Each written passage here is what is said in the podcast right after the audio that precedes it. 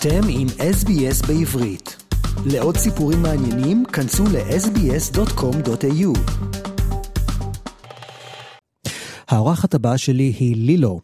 בסוף שנת 2022 ראיינתי כאן בתוכנית בחורה ישראלית צעירה בשם לילו. לילו הגיעה לאוסטרליה באוקטובר 2022, והיא כאן על ויזת עבודה. היא החליטה להתמקם בפורט דאגלס בקווינסלנד, ורצינו לשמוע איך עברו עליה החודשים האחרונים, מה היא הספיקה לעשות, איפה היא ביקרה, האם היא מרוצה, וגם קצת טיפים למטיילים ישראלים שרוצים להגיע לכאן עם אותה המטרה. שלום לילו. שלום, שלום. אנחנו דיברנו לפני יותר מחצי שנה, ולמי שמעוניין להקשיב לשיחה הקודמת שלנו, נשים קישור באתר. אז ככה, בשביל לרענן את הזיכרון שלנו, תספרי לנו בקצרה מתי הגעת לאוסטרליה, מה הייתה המטרה ואיפה את גרת ברוב התקופה הזאת. אז הגעתי לפורט דאגלס בחודש נובמבר 2022, במטרה להיות פה בערך שלושה, שלושה וחצי חודשים, כדי לסיים את אה, 88 הימים שמחויבים לעשות למען קבלת ויזת עבודה נוספת.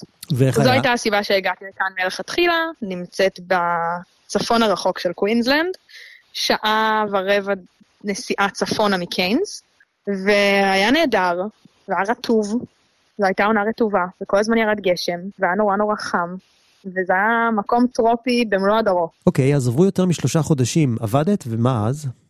אז עבדתי, וספרתי את הימים לאט לאט, ובאיזשהו שלב העונה הגשומה התחילה להיות עוד יותר גשומה, ופחות תיירים הגיעו, ופחות אה, שעות עבודה ניתנו לי, אז החלטתי אה, בלית ברירה לעשות אה, פאוס על העבודה הזו, ואמרתי, טוב, בוא נרד דרומה, נהנה משארית הקיץ, לאיזה חודש וחצי, חודשיים, ומה שקרה זה שנתקעתי חמישה חודשים. אז הייתי ב... במרכז החוף המזרחי בנוסה, ופשוט נשארתי שם, תקופה הרבה יותר ארוכה ממה שתכננתי. אוקיי, אבל רגע, 88 ימי אה, עבודה נגמרו? הם תמו, או שזה עוד אה, בתא? לא, לא הצלחתי לסיים אותם, לצערי, Mm, וזה בדיוק הסיבה שחזרתי לפורט דאגלס לפני בערך חודש. Uh, כדי לח- לחזור לעבוד פה, להשלים את ספירת הימים, uh, למטרה של עוד שנת ויזת עבודה. כן, mm. הייתי בטוח שתטיילי כמה שבועות ברחבי אוסטרליה, או אפילו תגיעי לערים הגדולות כמו סידני או מלבורן, או אפילו בריסבן, אבל עושה רושם שאת אה, אוהבת להיות באזור של אה, קרוקודילים וכרישים וגם סופות, כמו שתיארת. אז מה יש בצפון אוסטרליה שאין למשל בוויקטוריה, או ניו סאט ווילס? אותנטיות. אותנטיות, אוקיי. אותנטיות. אוסטרליה במלוא הדרה. אוסטרליה האמיתית. את ראית לי אבל גם רק... יש וידוי קטן. נו, עדיין לא הייתי בסידני. אוקיי. לא דרכה שם רגלי. עדיין. חצי שנה פה יותר... עדיין לא הייתי בניו סאות' ויילס בכלל. וואו. מהראשון לנובמבר ועד עצם היום הזה לא יצאתי מקווינסלנד. ובגלל זה אני גם מרגישה שהטיול, במרכאות, שאני עושה פה, הוא לא בדיוק מה שרוב הישראלים שמגיעים לאוסטרליה עושים. מרגיש לי שמה שאני באתי לעשות זה להבין איך נראים פה חיים נורמליים, שגרתיים, במדינה כזו, ולהכיר אותה על הצד הכי אמיתי שלה. הכי מקומי, הכי אותנטי, ויצא לי לבקר במלבורן ובגולד קוסט ובבריסבן ובקיינס, ושזה למספר לא מבוטל מהערים הגדולות. והבנתי שמרגיש לי כל כך הרבה יותר כיף להיות במקומות יותר קטנים ויותר משפחתיים, ויצא לי להכיר אנשים נהדרים, וחוויתי לא מעט. ו... והעבודה הכי קשה הייתה באמת למצוא מקום שמרגיש כמו בית, רחוק מהבית. הזכרת שלא סיימת את אה, 88 ימי העבודה שלך. באיזה עבודות התנסית פה ובאיזה תחום?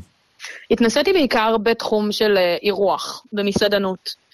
אה, זה קלאסי, זה משהו שיש לי הרבה מאוד ניסיון בו אה, מהארץ. ויצא לי גם לעבוד בריטייל, אה, שזה מצחיק, כי דווקא לא כיוונתי לזה, אבל הוצעה לי עבודה שבאה לי מאוד בטוב, ומאוד החמיאה לי, אז uh, לקחתי אותה וגם התנסיתי בריטייל, וזה היה נורא נורא נחמד. אנשים מקסימים שעבדתי איתם, לקוחות נהדרים שעבדתי מולם, ולמדתי הרבה, uh, כי דווקא במסעדנות עבדתי הרבה מאוד עם מטיילים נוספים, לא רק מישראל, אלא גם מהרבה מקומות אחרים בעולם, שזה חוויה בפני עצמה, ובעולם של מכירות וריטייל עבדתי עם מקומיים, עם אוסטרלים. ויצא לי להכיר אותם עם כמה יותר רבדים לעומק. והופתעתי לטובה. אוקיי. Okay. האם תוכלי לתת לנו כמה טיפים, במיוחד לישראלים שמגיעים לאוסטרליה ורוצים לעבוד או להתנסות בתחום מסוים, מה מצופה כאן במקומות עבודה? יש לי דבר אחד הכי הכי חשוב לומר לישראלים שרק מגיעים ומנסים לראות איך מתחילים, איך מתחילים לעבוד, איך מתחילים להרוויח פה כסף. באוסטרליה מצד אחד מרגיש שאנחנו 30 שנה קדימה, יש פה מודעות מטורפת לסביבה, לאיכות הסביבה, לבריאות פיזית, לבריאות הנפש, להכל. באמת, מרגיש שאנחנו במדינה שהיא מאוד מאוד מתקדמת מהבחינה הזו. מצד שני, מרגיש כאילו חזרנו 50 שנה אחורה. יש דברים באוסטרליה שאני מרגישה שמתנהלים ממש כמו פעם. אז אם אתה רוצה לחפש עבודה בתור מטייל טרי חדש, ממש מהמטוס, תדפיס את קורות החיים שלך באנגלית, מתומצת, תלך דלת-דלת, תדפוק ותציע את עצמך. כי אם הם לא יראו אותך פנים מול פנים, הם לא יעסיקו אותך. Mm-hmm. וזה משהו שממש חוויתי על בשרי. כאילו, אני יכולה להגיד שאפילו אבא שלי, שדיבר איתי בדאגה מהארץ ואמר לי, אבל מה תעשי אם עוד פעם תעברי למקום אחר, איך תמצאי עבודה, תנסי להבטיח לך משהו מבעוד מועד, אמרתי לו, אין, זה לא עובד פה ככה. אני אגיע עם כמה כסף שיש לי בכיס ליתר ביטחון, ואני אלך ואדפוק על הדלתות, ואני אציע את עצמי עם כריזמה, ואני אבטיח דברים שמן הסתם אעמוד בהם, וככה קיבלתי עבודה. כל פעם שחיפשתי, לא הייתה לי בעיה למצוא, גם במקומות שאמרו לי שאין סיכוי למצוא עכשיו עבודות. תגידי, איך המעסיקים האוסטרליים להבדיל מהמעסיקים הישראלים? מאוד straightforward. אה, אני חושבת שדווקא בתור ישראלים יש לנו פה איזשהו edge חיובי על המקומיים ועל אה, מטיילים אחרים. אה, תודעת השירות שלנו בארץ, בישראל, היא מאוד מאוד גבוהה, מהסיבה הכי בסיסית שאנחנו עובדים בשביל טיפים, נטו. כאילו הרווח שלנו זה באמת כמה שהלקוח מרוצה מהשירות שלנו. ופה באוסטרליה זה לא עובד ככה. אוסטרליה עובדים על שכר שעתי קבוע מראש, ואין פה אפילו פקטור של לשלם טיפ. Mm. אז לא משנה איזה שירות הם יקבלו, הם יהיו סבבה עם זה. ולזה האנשים שעובדים פה רגילים, אף אחד לא מאוד מתאמץ לתת חוויית שירות טובה או לא. Mm. הם פשוט באים, עושים את מה שצריך לעשות, והולכים הביתה כי הם יודעים שהם יקבלו את הכסף. אוקיי. Okay. ואני מרגישה שכשאני באתי עם איזושהי תודעת שירות מסוימת, ברמה מסוימת, במיוחד בגלל שאני מתל אביב ועולם המסעדנות הוא מאוד, בלשון המעטה פלצני, אמ, הרגשתי שאני באה עם סט כלים של שירות מעולה, מעולה, מעולה, וקיבלתי הרבה מאוד פרגונים ומחמאות על, על תודעת השירות שלי, mm-hmm. ומעסיקים היו מאוד מרוצים ממני, אפילו הציעו לי sponsorship deal, שבסוף... לא לקח. טוב, אני מבין שקפץ לי ביקור בישראל, לחופשה קצרה? נכון. אוקיי, אז בואי... אני עד כדי כך אה, בטוחה שייקח לי זמן לחזור לארץ באופן קבוע, אז אה, החלטתי לעשות ביקור רענון קצר. מעולה. אז בואי תשתפי אותנו איך זה היה לחזור לביקור בישראל, ואיך הרגשת אחרי תקופה באוסטרליה, איך ההרגשה הזאת השפיעה עלייך? זה היה 180 מעלות שונה. זה היה כל כך שונה, וזה היה הלם תרבות שלא דמיינתי לעצמי שאני אחווה, כשאני אחזור לביקור בארץ. אני יכולה להגיד שהביקור בארץ היה בחודש מאי, אה, תכננתי לנסוע לשבועיים בארץ, ואני הרגשתי כבר חודש וחצי, אפילו חודשיים לפני הטיסה המתוכננת, ממש היה לי פרפרים בבטן, כל כך התרגשתי, כל כך ציפיתי לזה, כל כך רציתי לחוות את, ה, את, ה, את העיר שלי שאני מכירה ואוהבת, ו... וממש חיכיתי לזה בקוצר רוח, ואז הגעתי. והקבלת פנים הייתה פחות ממלבלבת בגלל שבדיוק כשיצאתי מהמכונית חזרה לדירה, היה מעליי יירוט טיל. ואפילו לא שמו אזעקה. אז התבדחתי על זה וטענתי שהרימו מופע זיקוקים מיוחד ממש בשבילי. יפה. אבל אני חייבת להודות שאחרי הרבה מאוד זמן, חודשים, שבעה חודשים באוסטרליה לפני שהגעתי חזרה לביקור בארץ, הגעתי חזרה למרכז תל אביב, לבית שבו גרתי ואהבתי, והרגשתי שהכל נורא נורא נורא רועש וגדול עליי. עכשיו, אני יודעת שלא בכל מקום בארץ זה ככה, בכל זאת, יש פה קיצון אחד מול קיצון אחר, השקט של עיירת חוף באוסטרליה לעומת הרעש המטורף של מרכז תל אביב, אבל אה, כן, זה משהו שכאילו רעש תמיד היה משהו שמאוד אהבתי, אני אהבתי לחיות בעיר, אני אהבתי את האקשן, את ה... את הרעש הזה. טוב, אה, כשיצא אל, לי לחזור... אל תשכחי שגם אה, הגעת בתקופה שיש מהפכה משפטית בישראל, ויש פוליטיקה סוערת, וכמו שאמרת, טילים מעל הראש. מאוד קיצוני, כן. נכון? זה בין קיצוני לקיצוני בעצם. מאוד קיצוני. מאוד מאוד קיצוני. ממש 180 מעלות. מאוד קיצוני, המהפכה המשפטית זה משהו שאתה הולך ברחוב ואתה מרגיש אותו בימי שבת, בקפלן בתל אביב, האדמה רועדת, כאילו, אתה מרגיש את זה ביום-יום שאתה הולך ברחוב, כולם במתח, כולם לא בדיוק יודעים מה יהיה בעתיד, אבל uh, חייבת להודות שאני אפילו הרבה יותר uh, מתעדכנת במה שקורה בארץ כשאני לא בארץ, מאשר מה שאי פעם דאגתי להתעדכן כשכן חייתי בארץ. Mm-hmm. וזה מדאיג, מאוד. אבל הרבה חברים שלי אומרים לי, וואי, איזה מזל שאת לא פה. מקנאים בך קצת ככה? אני לא יודעת אם קנאה זו המילה הנכונה, אני מרגישה שהרבה מאוד אנשים מבינים יותר עכשיו את ההחלטה שעשיתי, ולא עשיתי את ההחלטה של לעזוב את הארץ בגלל ענייני פוליטיקה.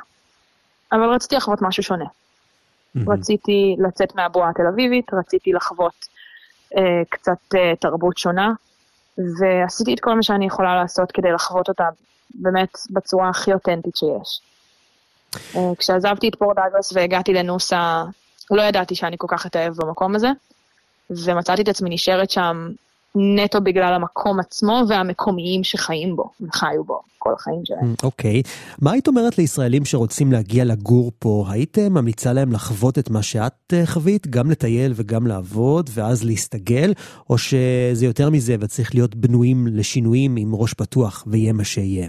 יש פה שתי נישות. הנישות, הנישה הראשונה שאני חווה זה באמת הפן של הטיול, אבל הנישה העיקרית שאני חווה פה זה העניין של הרילוקיישן. ורילוקיישן למדינה אחרת הייתי ממליצה לכל בן אדם לעשות, ישראלי או שלא.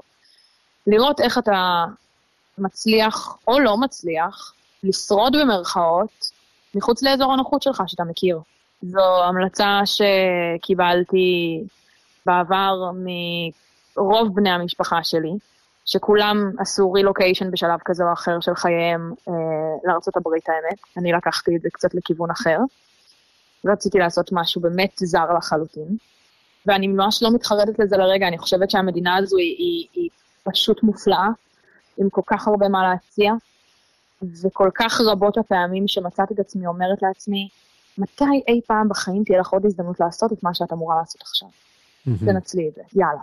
אוקיי. Okay. אז חד משמעית ממליצה לכל אחד ואחד. אגב, אמרת שהיית בנוסה, איך היה נוסה? לא סיפרת לנו, מקום יפה? גן עדן על פני האדמות. mm. המקום שהכי הכי אהבתי, ואני כה מחכה לחזור אליו.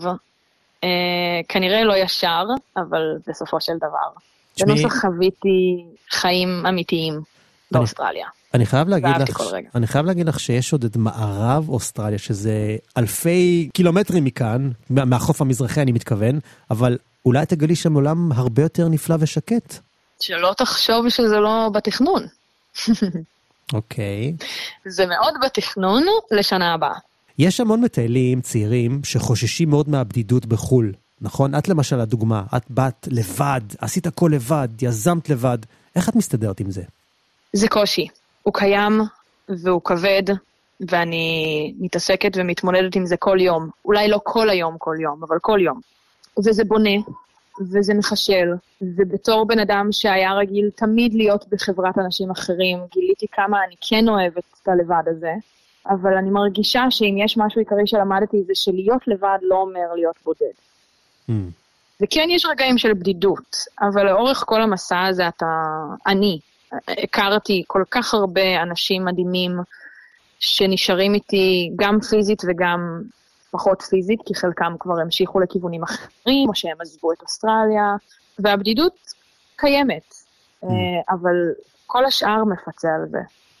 אוקיי. Okay. ואני חושבת שגם אם היום אני אעלה על מטוס חזרה לארץ ולא אוכל לחזור לפה יותר, אני לא אחזור אותו בן אדם שעזבתי את הארץ לראשונה. Mm-hmm.